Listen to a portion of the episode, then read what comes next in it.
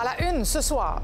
Je m'excuse sincèrement pour les blessures que j'ai faites avec mes mots. Les gens québécois ne sont pas racistes. Amira Al-Gawabi s'excuse. Trop peu, trop tard, dit Québec.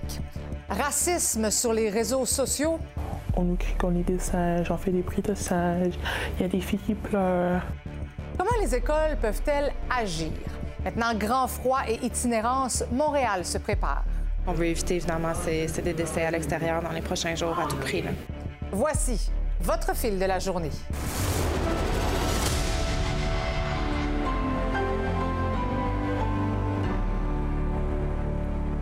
Bonsoir. La nouvelle représentante fédérale de la lutte contre l'islamophobie, Amira Al-Gawabi, s'est excusée sincèrement, a-t-elle précisé, pour euh, ses propos jugés racistes envers le peuple québécois. Mais est-ce que ça suffira à calmer la grogne que sa nomination a suscité?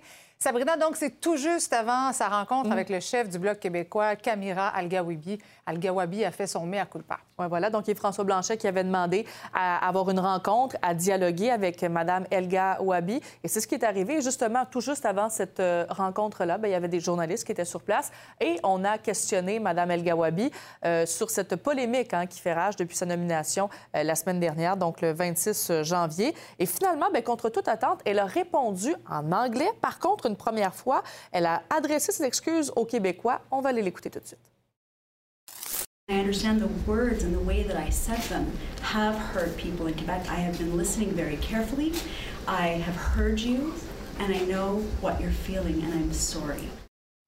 Donc, après la rencontre, il y a eu un point de presse et Mhm. c'est là qu'Amira El Gawabi s'est adressée aussi euh, aux journalistes, mais cette fois-ci en français. Elle a dit qu'elle comprenait un peu justement la grogne des Québécois euh, vis-à-vis les propos qu'elle a tenus en 2019 dans le journal Ottawa Citizen et elle s'est excusée à nouveau en français. On peut l'écouter. Je le dis que les gens québécois ne sont pas racistes. Ce n'était pas mon intention. Et pour les blessures que j'ai faites avec mes mots, je m'excuse sincèrement. Et euh, Justin Trudeau, justement, qui a tenté de calmer le jeu aujourd'hui. Oui, bien, cet avant-midi, euh, Justin Trudeau qui a tenté, donc, effectivement, de, de calmer le jeu. Bon, il a dit Je peux comprendre un peu euh, la colère des Québécois. C'est une des premières fois qu'on le voyait un peu comprendre un peu euh, le sentiment des Québécois et des Québécoises. Il a même dit Bon, ça se peut qu'il y a des gens qui l'aient vu comme du Québec bashing, n'a pas soutenu, bon, bien entendu, ces, théories-là, mais a dit que ça se peut qu'on l'ait vu, euh, qu'on l'ait vu euh, comme ça, oui. de cette façon-là. Euh, il a été questionné aussi par Yves-François Blanchet pendant la période de questions qui s'est tenue en après-midi du côté de la Chambre des communes à Ottawa. Il a maintenu sa position et dit que Mme El Gawabi est là pour rester. On peut l'écouter. Je pense que les gens comprennent que euh, la rhétorique et l'exagération d'un bord ou de l'autre n'aident pas. Et c'est pour ça euh, que nous avons nommé une représentante spéciale euh, pour lutter contre la- l'islamophobie, que je sais va mener ces conversations et de bâtir des ponts de la bonne façon. Et il y a eu des échos de ces excuses-là jusqu'au euh, Parlement québécois. Et aujourd'hui, bien, il y a le ministre donc, des Relations canadiennes et de la laïcité, Jean-François Roberge, qui a réagi. Ça a été accueilli plutôt le froidement. là. Ce qu'il a dit, c'est que, bon, il accepte, entre guillemets, les excuses de Mme El Gawabi, mais toutefois, il soutient encore qu'elle devrait démissionner de son poste. Et je tiens à dire également, en terminant, que- qu'elle a dit aujourd'hui qu'elle s'oppose toujours à la loi 21. Donc, euh, décidément, ce sera à suivre encore une fois. C'est clair. Merci beaucoup, Sabrina. Ça fait plaisir. Bon, vous l'avez certainement remarqué, hein, que ce soit dans nos bulletins de nouvelles ou encore sur les réseaux sociaux, il y a de plus en plus de violence entre les jeunes. Et ce n'est pas qu'une impression, ça se confirme avec des chiffres. On joint à Simon à l'Assemblée nationale. Simon, où cette question a été abordée aujourd'hui, la députée libérale Marois Risky est très inquiète et demande d'ailleurs une commission parlementaire sur le sujet.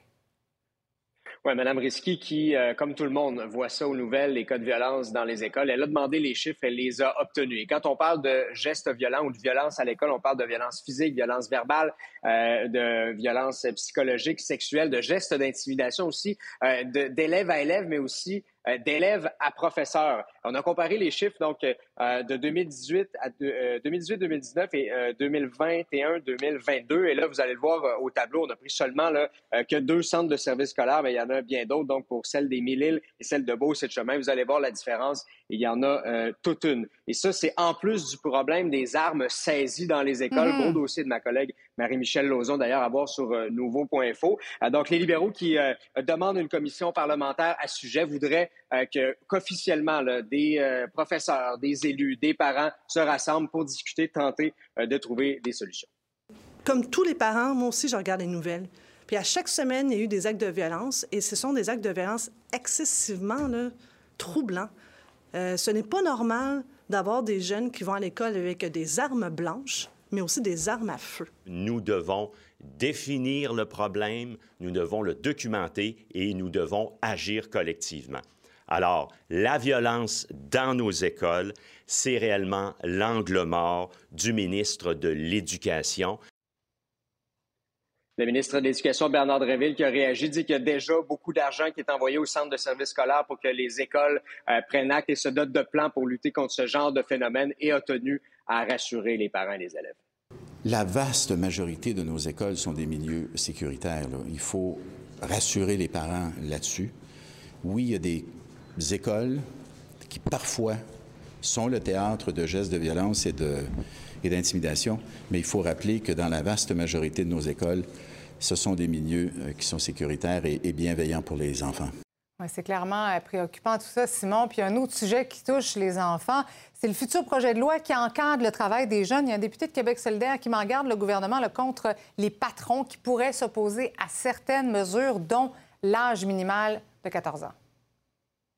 Oui, parce que le ministre du Travail, Jean Boulet, est sur le point de déposer son projet de loi pour encadrer le travail euh, des enfants. Et euh, bon, là-dedans, il y a des mesures, il doit y avoir des mesures, en fait, pour euh, limiter le nombre d'heures que les enfants, les enfants peuvent travailler par semaine, mais aussi limiter l'âge, en fait, avoir un âge minimal à 14 ans pour le travail. Et il y aurait, selon le député de Québec solidaire, Alexandre Leduc, des responsables, en fait, des, des gens du commerce au détail et de la restauration qui disent, ben écoutez, on ne devrait pas limiter l'âge du travail. Pourtant, dans un document qui, euh, qui, a été mis par le Comité consultatif du travail et de la main-d'œuvre à la demande de Jean Boulet. Il y a une section euh, où la CNESST dit que les jeunes de 14 ans qui travaillent se blessent et où, particulièrement dans le commerce au détail et dans la restauration. Euh, et voulez-vous même dire à quoi ça va servir de mettre un âge minimal à 14 ans d'un bar si ensuite on met une exception pour permettre à des jeunes de continuer à travailler dans des endroits qui causent des problèmes, qui était la raison pour laquelle on voulait faire une intervention puis limiter l'âge à 14 ans? Donc, c'est pas compliqué. On est en train de redonner par la main droite ce qu'on venait juste de retirer par la main gauche. En Chambre aujourd'hui, Jean Boulet qui a voulu se faire rassurant en disant que son projet de loi va répondre aux préoccupations et va bien encadrer euh, le travail des jeunes. Merci, Simon. Je retrouve notre collaborateur euh, Sébastien Prou, ancien ministre également. Bonsoir, Sébastien. Bonsoir, Marie-Christine. Tellement de sujets à aborder. On va commencer avec. C'est bien repris. C'est clair, les excuses de Amiral Gawabi. Euh, euh, selon toi, est-ce que ces excuses-là sont valables? Est-ce que c'est trop peu, trop tard? D'abord, je trouve qu'elles viennent assez tard dans le processus. Ça fait déjà plusieurs jours que cette crise-là, si tu me permets de l'appeler ainsi, mhm. euh, perdure. Euh, est-ce qu'elle a toujours la capacité d'être une conseillère et surtout d'entrer en relation avec d'autres, dont des tiers, euh, que ce soit ici au Québec ou ailleurs? J'en doute, hein, parce que des gens se rappelleront ce qu'elle a dit, puis elle l'a dit à plus qu'une occasion. les gens se rappelleront qu'elle a polarisé, qu'elle a dénigré, euh, ni plus ni moins, euh, la nation québécoise à certains moments, même si aujourd'hui elle tente de l'expliquer. La question qu'il faut se poser, c'est comment on a pu, dans un contexte comme celui-là, à la lumière de telles déclarations, penser qu'elle pourrait mm-hmm. rassembler dans un rôle aussi euh, important euh, que celui-là. Euh, est-ce que M. Trudeau avait besoin de passer une semaine comme celle-là à devoir s'expliquer et, et, et, devoir presque louvoyer autour de la nomination de Mme El Gawabi? donc, je comprends la position de plusieurs là, déjà à Québec, puis il y en aura d'autres, qui mettent en doute la possibilité pour Mme El Gawabi de poursuivre dans son mandat, mais elle peut s'accrocher, le gouvernement Trudeau peut décider qu'elle demeure en place, mais si elle parle seule et si elle ne conseille plus personne, est-ce que ce sera utile à terme? On verra. Un dossier à suivre. J'aimerais t'entendre, Sébastien, sur la violence qui a triplé dans les écoles. En tant qu'ancien ministre de l'Éducation, puis aussi en tant que père, à quoi tu attribues cette, augmentation de cette violence? Ben d'abord, je, je, voyais là, au fil des dépêches que j'ai pu lire aujourd'hui qu'il y a une façon de calculer qui peut être différente d'un centre de service scolaire à l'autre. Ah, ça, c'est un des défis en éducation, hein, d'avoir des données uniformes, la même problématique partout. On ne la mm. comptabilise pas de la même façon. Mais sur le fond, Marie-Christine, il y a une inquiétude. Puis il faut il faut se poser des questions, puis il faut regarder ces problèmes-là.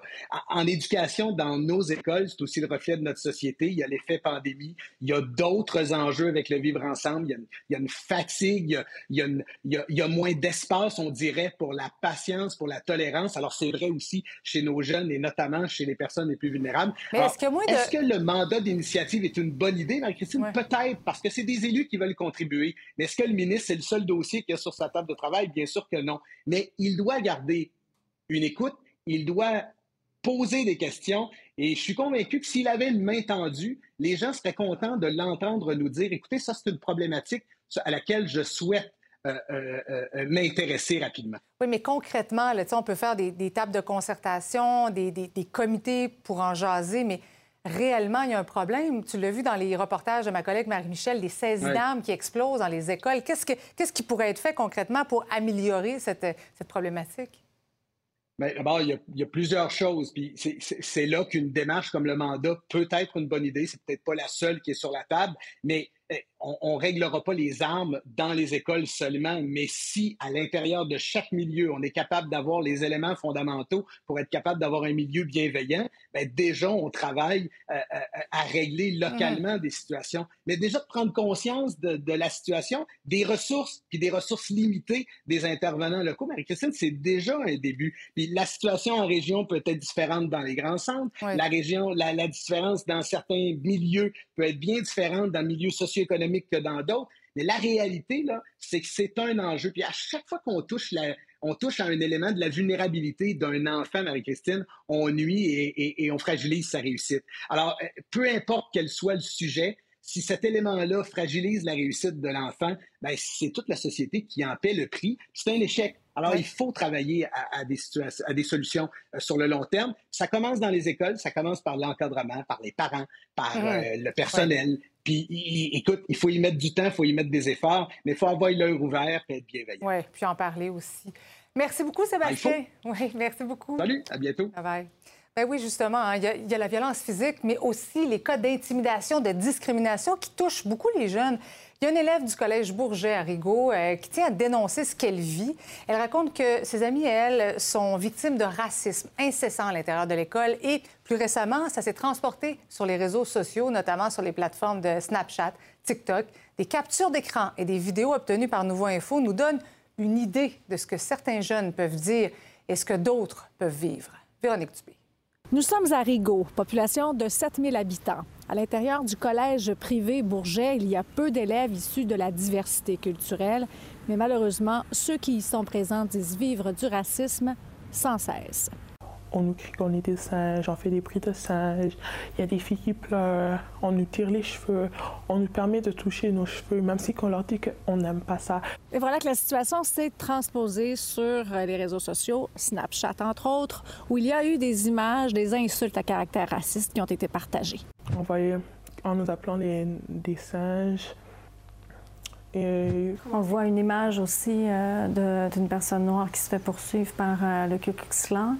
Ça, toi, tu sais ce que ça veut dire? Oui, ils envoient des choses à propos de comment les Noirs, il faut leur tuer, comment les policiers sont donnés euh, une feuille avec les couleurs qui dit « Don't shoot si les personnes blanches et shoot si les personnes de couleur Donc, tout ça, tu trouves ça violent, j'imagine, quand tu vois passer ça?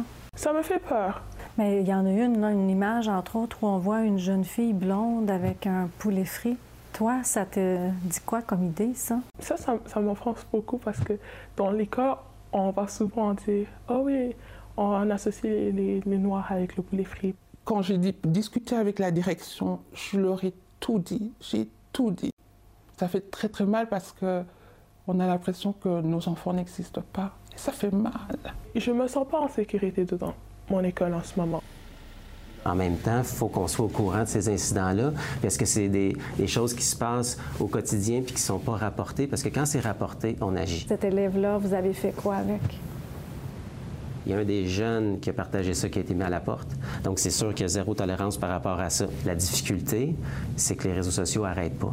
C'est 24-7, c'est le soir. Les groupes ne sont pas exclusifs au collège, ils ont des amis à l'extérieur.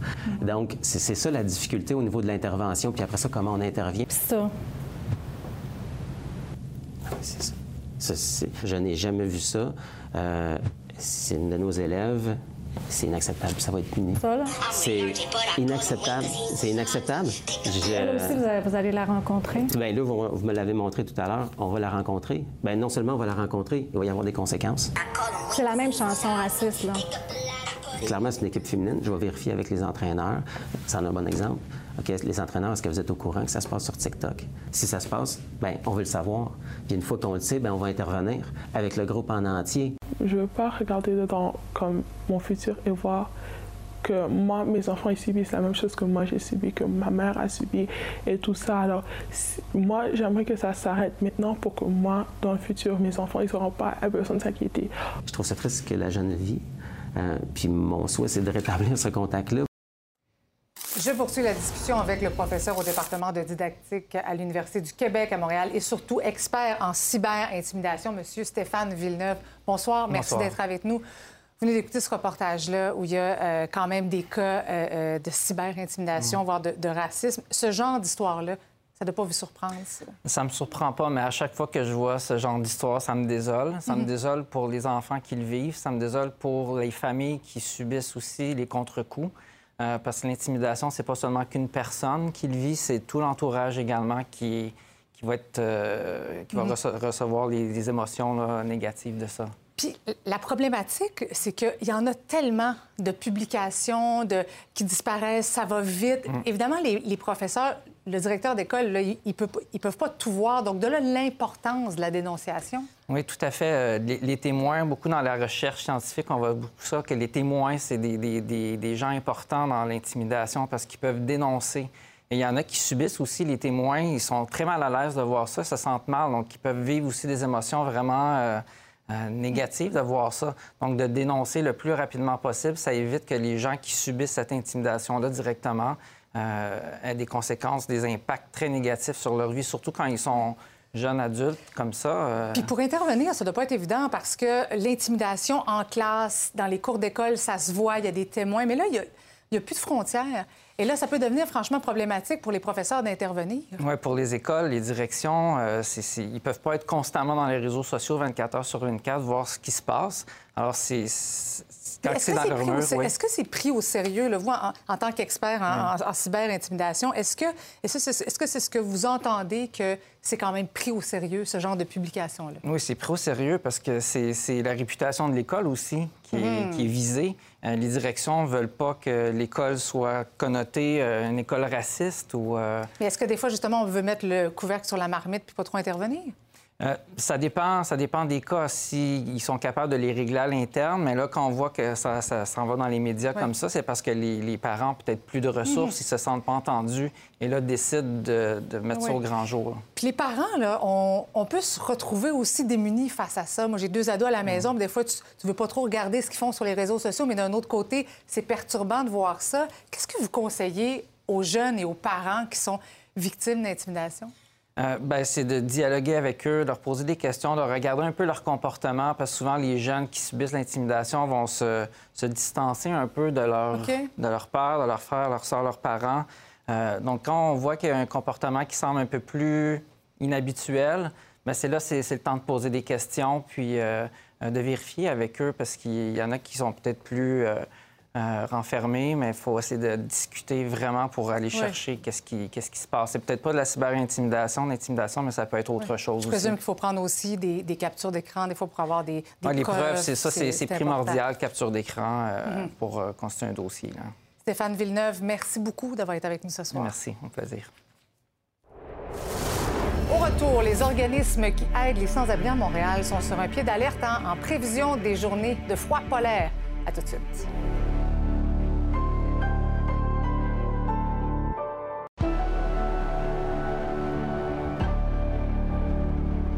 On le savait que ça s'en venait en les froids plus mordants. On s'attend à du moins 20, moins 30 vendredi, samedi.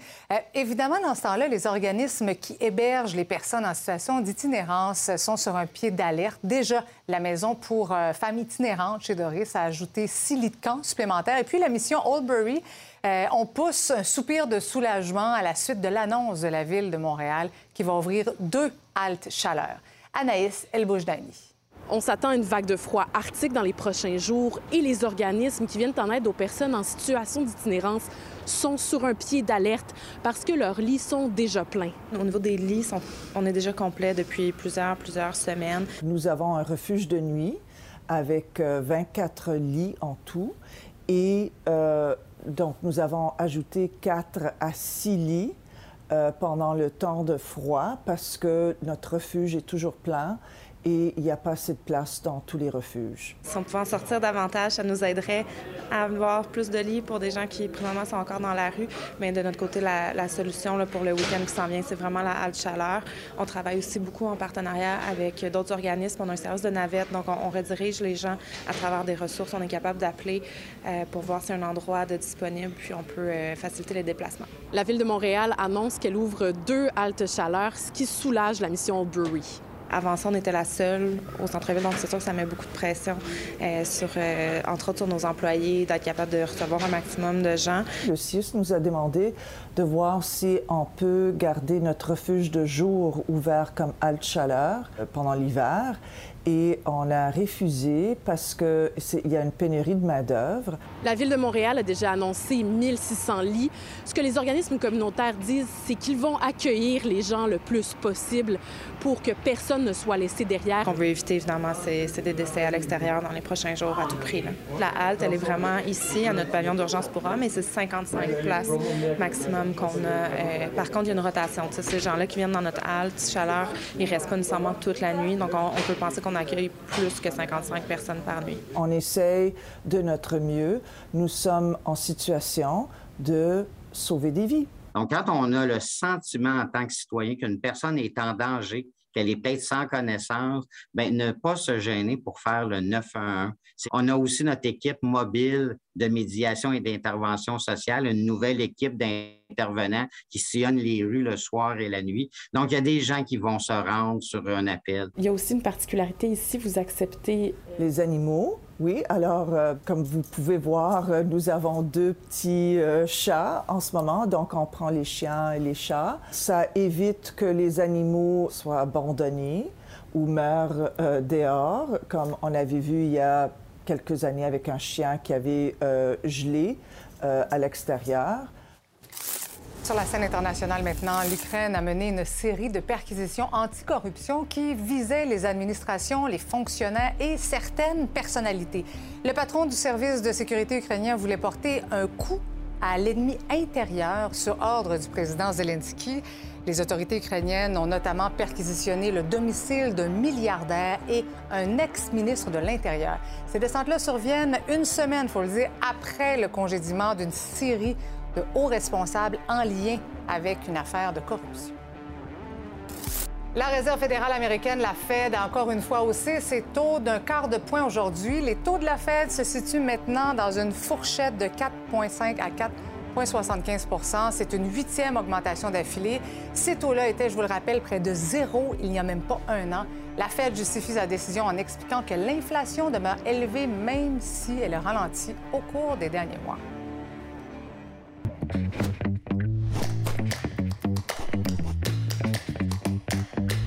Salut Yves. Salut Marie-Christine. Les funérailles de l'Afro-Américain Tyree Nichols avaient lieu aujourd'hui, Yves, à Memphis. Euh, la, vice-présidente Kamala Harris était sur place. Ce décès-là a choqué, pas seulement aux États-Unis, un peu partout. Il euh, faut rappeler que ce jeune homme de 29 ans a été battu à mort par des policiers. Yves, on est en 2023. On se demande comment encore ça peut être possible.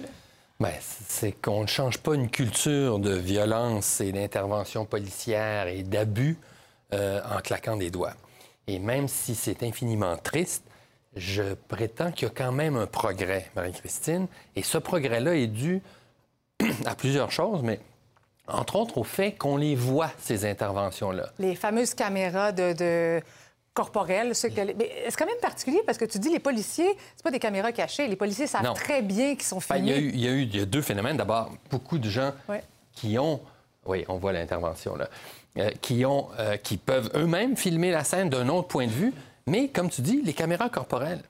Et, euh, et donc, les policiers produisent, entre guillemets, de la preuve contre eux. Et ces policiers-là, ben, leur intervention, elle est, elle, est, euh, elle est documentée. Alors, ça, ça permet évidemment de faire de la preuve, mais ça permet aussi à l'opinion publique, aux gens, de voir ce que c'est que d'être la personne qui se fait euh, à- battre Ouais. comme ça Mais pour une intervention. cette. Donc, ça fait évoluer aussi les... Ah, c'est ça, parce que sinon, si on n'a pas d'image, là, Mhm. on a la version de six policiers bien intentionnés et d'un délinquant ou de quelqu'un qui, qui a commis un crime. Ou...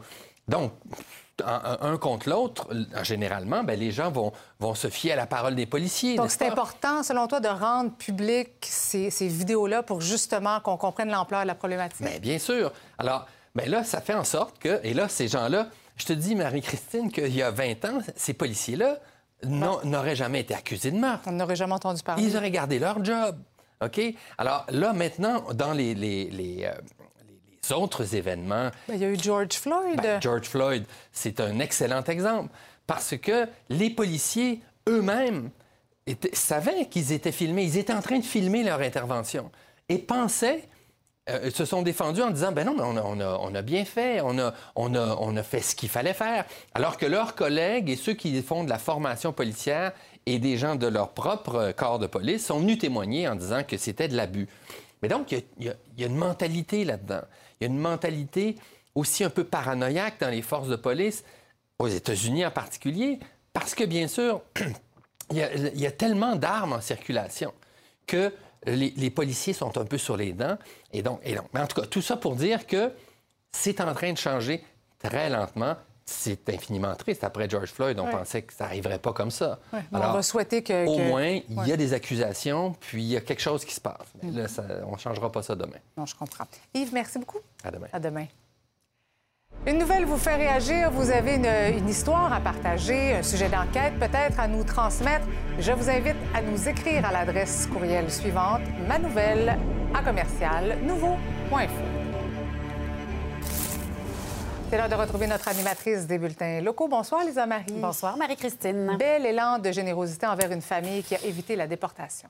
Oui, la famille Rodriguez Flores. C'est cette famille qui a passé 13 mois dans une église de Sherbrooke, justement pour éviter d'être déportée dans son pays d'origine, le Mexique, là où elle craignait pour sa vie. Euh, La famille, aujourd'hui, a emménagé dans un nouvel appartement et visiblement, leur histoire a touché beaucoup de gens. Là, Il y a des commerçants qui leur ont même offert des meubles neufs. Ils ont eu de l'aide pour tout placer. Euh, Mon collègue Jean-François Poudrier était sur place. Je vous invite à regarder un extrait de son reportage. Merci beaucoup. Nous sommes très, très reconnaissants pour tout les, lo que vous apportez. apportez. C'était vraiment difficile et triste. Et là, de voir le dénouement de tout ça, c'est c'est extrêmement heureux. On voit la générosité des gens qui veulent s'impliquer en même temps, mais pour nous autres, l'organisme, les chevaliers, bien, ça, ça nous flatte parce que c'est vraiment notre mission. Un reportage complet donc sur euh, nouveau.info et au fil Estrie dans un instant. Vous allez voir quand une communauté Ah, se mobilise. C'est beau à Ouais, voir. c'est très, très beau à voir. Donc, reportage dans un instant. Au fil Estrie. Ben, bon bulletin à toi. Ben, bon bulletin, Marie-Christine. À demain. À demain.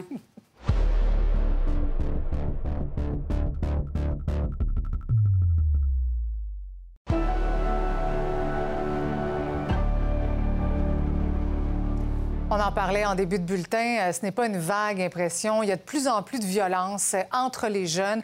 J'en discute tout de suite avec la porte-parole libérale en matière d'éducation, Marois Risky. Bonsoir. Bonsoir. Donc, on voit souvent des cas de violence dans nos bulletins de nouvelles. Les chiffres nous le démontrent. Il y a une augmentation. Mais c'est franchement préoccupant, là. Absolument. Écoutez, c'est non seulement les chiffres maintenant le démontrent, mais les vidéos qu'on voit, soyons honnêtes, c'est vraiment à glacer le sang. Et moi, je ne m'explique pas qu'aujourd'hui, on a des jeunes qui sont plus préoccupés à faire une vidéo choc sur TikTok que de prêter secours. Mais comment on peut expliquer ça? Est-ce que c'est parce qu'il y a moins de surveillance dans les écoles, par exemple, parce que les professeurs sont débordés, euh, il y a moins de prévention, sensibilisation? Écoutez, la prévention, souvent, euh, il y, en a qui sont faits dans plusieurs écoles. Par contre, moi, je n'arrive pas à m'expliquer pourquoi qu'aujourd'hui, un jeune va à l'école avec un marteau, un couteau ou même pire, une arme à feu. Ça, je n'arrive pas à le comprendre et c'est d'ailleurs pour cela que je demande ce mandat d'initiative. Je veux entendre les parents, les jeunes, les centres de services scolaires, les différents intervenants, les enseignants, mais même les corps de police. Parce que j'ai même envoyé une demande d'accès à l'information pour savoir le nombre d'armes saisies dans les écoles, euh, armes à feu et armes blanches. Euh, euh, quand vous parlez de mandat d'initiative pour les téléspectateurs qui nous écoutent, qu'est-ce que ça veut dire concrètement? Est-ce qu'on parle encore d'une table de concertation, d'un forum? Qu'est-ce que c'est un mandat d'initiative? Un mandat d'initiative, on peut même se déplacer sur le terrain pour aller constater certaines situations. Donc, c'est nous, les élus, en équipe de travail, on se concerte ensemble, on entend des groupes et des intervenants qui connaissent bien le réseau de l'éducation et qui, eux, peuvent nous témoigner de c'est quoi leur réalité, c'est quoi leurs besoins.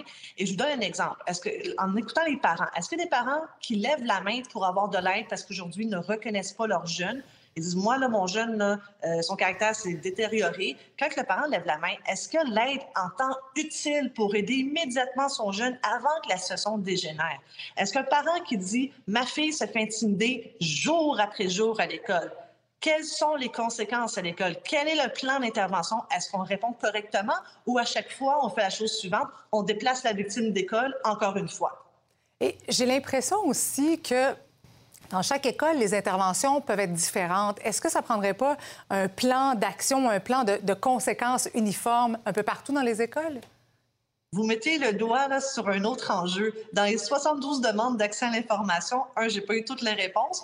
Et d'autre part, c'est même pas comptabilisé de la même façon. On n'a même pas la même définition. C'est quoi un acte de violence? Mhm. Alors, il faudrait, oui, qu'on s'entende pour avoir une définition commune et comptabiliser correctement les actes de violence pour partir avec les mêmes données pour être en mesure d'agir correctement. Parce qu'à la fin de la journée, si le climat est délétère à l'école, mais le jeune n'est pas capable de réussir. C'est un frein à sa réussite éducative, mais ça peut être aussi un frein pour des enseignants. Et j'aimerais ajouter une chose. Euh, il y a, euh, suite à l'article de Journal de Québec, Daphné oui. vient, on voit là le nombre d'indemnités à la CNSST aussi explosé. Donc, on, a, on est en pleine pénurie d'enseignants personnels scolaires.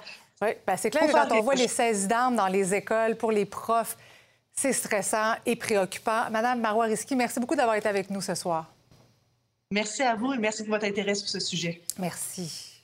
Parce que, Fanny, oui, il y a la violence aussi dans, dans les écoles, mais il y a tout l'aspect également des violences sexuelles. Et, et, là, il y a des militantes qui se, qui se battent et qui veulent que le gouvernement fasse plus pour encadrer cet aspect-là. Oui, le collectif La Voix des jeunes compte veut qu'on se dote d'une loi cadre. Alors qu'il y ait une loi qui soit obligatoire pour que toutes les écoles primaires et secondaires doivent se doter de protocoles. Comment réagir en cas d'agression, euh, qu'il y ait plus de ressources, aussi plus de formation pour le personnel. On trouve que ça manque en ce moment.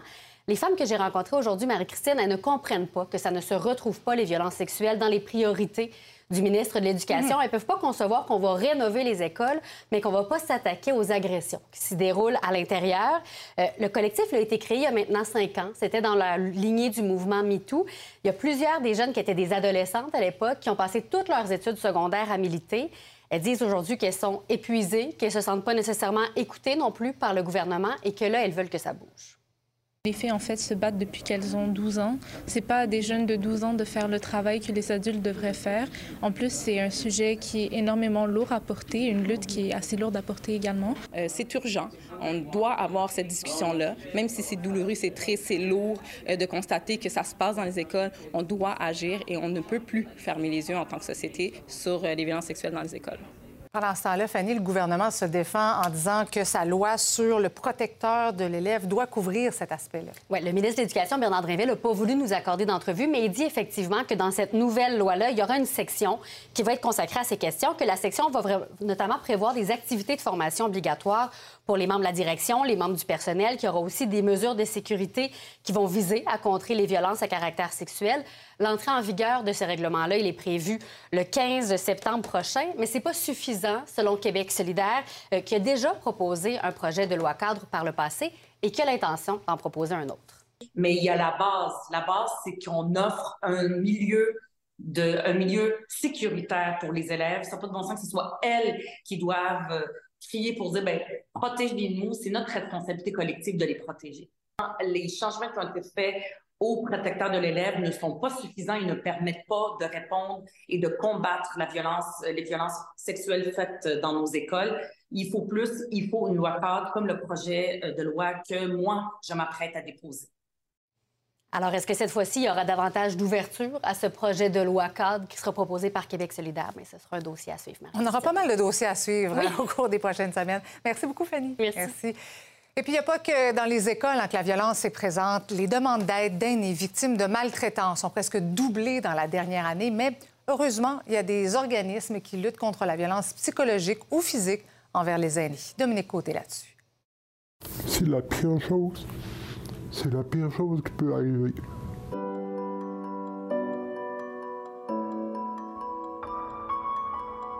C'est pénible, c'est lourd à porter. J'avais plus, j'avais plus rien pour me protéger. Je ne savais pas où aller. Il faut qu'on fasse confiance à quelqu'un et si on peut faire confiance à Diversity, je vais vous dire, oui, on peut s'en sortir. Ça peut être un accompagnement physique dans des démarches. Euh, si la personne veut faire une plainte au service de police, on va l'accompagner avec elle. La Cour des petites créances, le tribunal administratif du logement dans certains dossiers quand il y a vraiment une question de maltraitance. Bien des personnes vont passer jusqu'à l'acte de suicide. Et ça, les gens s'en rendent pas compte. Jusqu'où ça peut aller. Les personnes qui ont passé à l'acte, c'est la honte qui les a là c'est souvent des enfants, des membres de la famille, donc neveux, nièces, petits-enfants, ça peut même être des frères, des sœurs.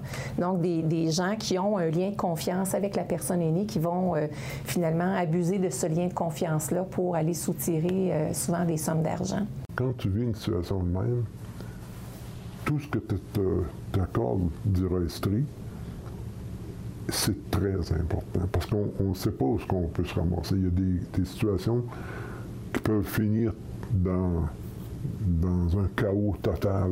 Je pense qu'en général, ils se sentent seuls dans ce qu'ils vivent. Fait que quelqu'un les croit, puis qu'ils les, les écoute, qui les accompagne, c'est énorme pour eux. Là. Je pense qu'on entend de plus en plus parler, puis les gens ont peut-être moins peur de dénoncer aussi depuis, euh, depuis quelques années. Là. On n'est pas là pour taper ses doigts des, euh, des, gens qui maltraitent, on est plus là pour vraiment mettre les limites euh, avec les gens qui, qui, veulent faire des démarches. En fait. Un aîné euh, qui subit de la maltraitance, euh, qu'est-ce que vous auriez à lui dire? Faire confiance au personnel de rester. Euh, puis prendre confiance aux autres-mêmes. Et de ne plus avoir honte.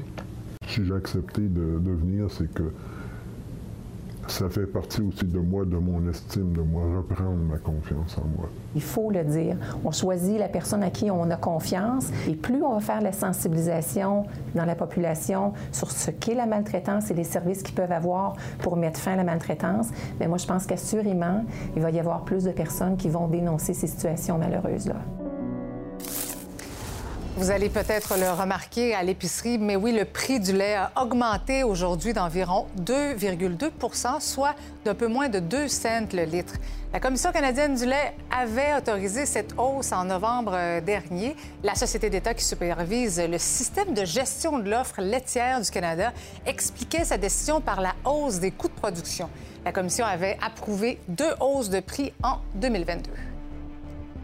Le quart arrière Tom Brady annonce pour une deuxième fois sa retraite de la NFL. Pourrait-il une fois revenir sur sa, encore une fois revenir sur sa décision? L'analyste de football Mathieu Prou au retour. Le Festival Montréal en Lumière aura lieu du 16 février au 5 mars. De nombreuses activités vont se dérouler. Des spectacles gratuits seront présentés à l'extérieur. Et bien, on va laisser une place importante au patinage avec un sentier de patin. Puis il y a des DJ aussi qui seront sur place. Mais il y a surtout beaucoup plus d'animation musicale pour tous les goûts musicaux. Alors vraiment, je vous invite à faire le tour parce que vous pouvez patiner. C'est du patin culturel qu'on fait. C'est du patin avec une ambiance musicale, avec des DJ qu'on n'avait pas l'année passée. On n'avait pas le droit, tout simplement. Donc, il y a beaucoup plus d'animation musicale. C'est un lieu de fête, sans compter aussi que le samedi soir, 25 euh, février, la nuit blanche, ben là, c'est toute la nuit. On vous en parlait en début de semaine et c'est maintenant chose faite. Les joueurs ukrainiens sont arrivés euh, cet après-midi à l'aéroport Montréal-Trudeau afin de participer au tournoi international de hockey de Québec. C'est l'entrepreneur Sean Berube qui a tout organisé, s'est rendu en Roumanie pour aller chercher quelques joueurs. C'est une tâche colossale en plus que les joueurs étaient dispersés dans plusieurs pays. I'm very excited because it was my dream to be in Canada. I promised my family, I promised my country that we're gonna win. Are you excited for the tournament? Yeah, I'm very excited. Yeah. Are you gonna win? I think yes. It's my first time, then it's a lot of cameras. Good morning, guys. I'll get to the point right away. I'm retiring for good. Bien, vous venez de l'entendre, le corps arrière étoile Tom Brady a officiellement annoncé sa retraite de la NFL ce matin sur les réseaux sociaux. Je dis officiellement parce que c'est la deuxième fois en autant d'années que euh, Brady annonce sa retraite. Tout de suite, j'en parle avec Mathieu Prou, analyste football à RDS. Bonsoir, Mathieu. Salut. Bon, qu'est-ce qui l'a amené à prendre cette deuxième retraite? Bien, je pense que c'est l'âge, euh, je dis vénérable pour un joueur de football de 45 ans. Euh, c'est aussi peut-être une année difficile qu'il vient de vivre. On sait qu'il a finalisé son divorce euh, à, l'automne. Euh, une saison peut-être difficile sur le terrain aussi. Peut-être un peu de régression dans son jeu malgré des statistiques quand même impressionnantes. une équipe qui va peut-être pas si bien. Donc, s'il voulait relancer sa carrière, c'était avec une nouvelle équipe. Je sais pas s'il était prêt à faire ça. Il y a de jeunes enfants de 15, 13 et 10 ans. Je pense que la priorité peut être ah là pour lui, alors qu'il a manqué beaucoup de beaux moments avec eux. Euh, c'est une illustre carrière qui se termine et après 23 ans, je joue au football. Juste pour donner une idée, la carrière moyenne au football, c'est 3 ans. Il en a joué 23. C'est inédit ce qu'il a fait. Qu'est-ce qui explique cette longévité-là? Bien, un peu de chance, hein, et c'est très certainement, ça fait partie de l'équation. Mais après ça, c'est le sérieux qui l'a amené à la profession. Et je pense que ça fait partie de son héritage. Euh, c'est pas quelqu'un qu'on voyait euh, dans les médias sociaux, dans le public. C'est quelqu'un qui était 100% dédié au football. C'était tout ce qu'il y avait pour lui. Euh, la seule chose qui comptait, c'était gagner, quitte à se mettre de l'arrière, quitte à utiliser d'autres joueurs autour de lui. C'était pas lui qui voulait être la vedette, il voulait gagner à tout prix, peu importe qui était mis de l'avant. Euh, alors, et aussi, bien évidemment, il s'est occupé de son corps comme peu d'autres athlètes l'ont fait. D'ailleurs, ah il a parti ses centres de santé de bien-être. Il y a une nutrition irréprochable. Euh, il y a des gens qui s'occupent de sa santé. Il a parti sa marque TB12 aussi, méthode d'entraînement. Donc, c'est quelqu'un qui est hyper, hyper rigoureux dans tout ce qu'il fait. C'est ce qui lui a permis de jouer si longtemps. Et évidemment, il y a beaucoup de talent aussi là-dedans. Est-ce que ça en fait, selon toi, le meilleur carrière de l'histoire de la NFL? Sans contredit, parce que pour moi, la position de carrière, c'est la position la plus difficile dans tout le sport, je dirais nord-américain. Euh, dans les sports d'équipe. C'est une position qui demande tellement de choses. Bon, les qualités athlétiques, faut être un grand leader parce que ça vient avec la position. Tu n'as pas le choix d'être un bon meneur d'hommes. Euh, tu dois être quand même assez brillant parce que tu dois décortiquer l'information devant toi, prendre des décisions rapides, gérer la pression. Il y a tellement de choses qui viennent avec cette position. Et ultimement, on va toujours évaluer ces joueurs-là par rapport au nombre de championnats qu'ils ont gagnés. Tom Brady a gagné sept Super Bowls. C'est plus que les 32 équipes de la NFL. Donc, il n'y a aucune hmm. équipe qui a gagné plus que cette titre. C'est lui le roi et maître de cette discipline. Mais qui pourrait éventuellement prendre sa place? Bien, pour l'instant, il n'y a personne. Parce que ce qui est agréable quand même, c'est qu'il quitte, mais il y a beaucoup de jeunes loups qui sont derrière, qui jouent du très bon football. Les Patrick Mahomes, les Joe Burrow de ce monde. Ils sont excellents, mais ils sont encore jeunes. 23 ans, cette qualité-là, on ne retrouvera pas ça souvent au football, un corps qui est capable de faire ça. Donc, ces jeunes-là ont encore des croûtes à manger. Ça va rester un recordman pour encore bien des années. Puis est-ce qu'on sait quelle sera la suite pour lui? Bien, il a déjà beaucoup d'argent, mais il y a un contrat de 10 ans d'une valeur de 375 millions avec Fox pour faire la diffusion. Il y a plein de hein? compagnies. Peut-être qu'il pourrait passer juste du temps avec ses enfants. Ben Pourquoi pas ça? Ben oui, ben oui, c'est ce qu'on va. Oui, c'est ça, exactement. merci beaucoup, Mathieu. Merci. merci.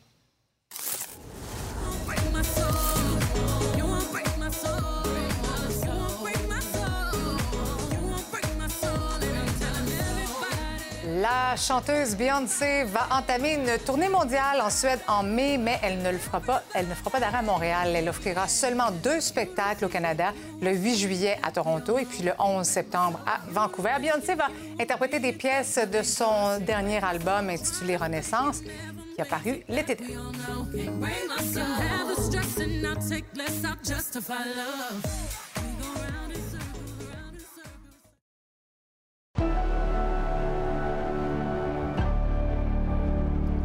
Michel, le FBI a mené euh, une perquisition, une autre, il faut le dire, mais là, cette fois-ci, dans la résidence balnéaire de Joe Biden au Delaware. Exactement, mais euh, il n'y a pas de documents qui ont été euh, trouvés, en tout cas de documents classés confidentiels qui ont été trouvés après trois heures et demie de recherche. Les enquêteurs qui ont euh, quand même emporté des documents, des notes manuscrites qui semblent remonter au temps de sa vice-présidence.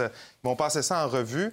Euh, tu parlais de d'autres euh, perquisitions qui avaient été faites, des documents confidentiels qui avaient été retrouvés euh, en novembre à Washington au domicile de Joe Biden. On va en parler ce soir avec Valérie Baudouin à 22 h. Et au débatteur, sujet quand même délicat, mais important, le poids des enfants. Oui, parce qu'il y a des nutritionnistes en pédiatrie qui veulent sensibiliser les médecins qui ont des préoccupations par rapport au poids de leurs jeunes patients de ne pas le mentionner en présence de l'enfant. Le but, c'est pas d'installer des troubles de relation avec l'alimentation ou avec l'image corporelle. Alors, notre question ce soir, est-ce que les parents devraient, eux, oui ou non, parler de poids avec leur enfant? On va en débattre avec Geneviève Peterson, avec Victor Henriquez, également euh, Catherine euh, Beauchamp, et on aura l'autrice et conférencière Edith Bernier qui s'est intéressée à la grossophobie, qui sera avec nous également à 22 h. Merci, Michel. Excellente soirée à notre antenne. On se retrouve demain, 17 h.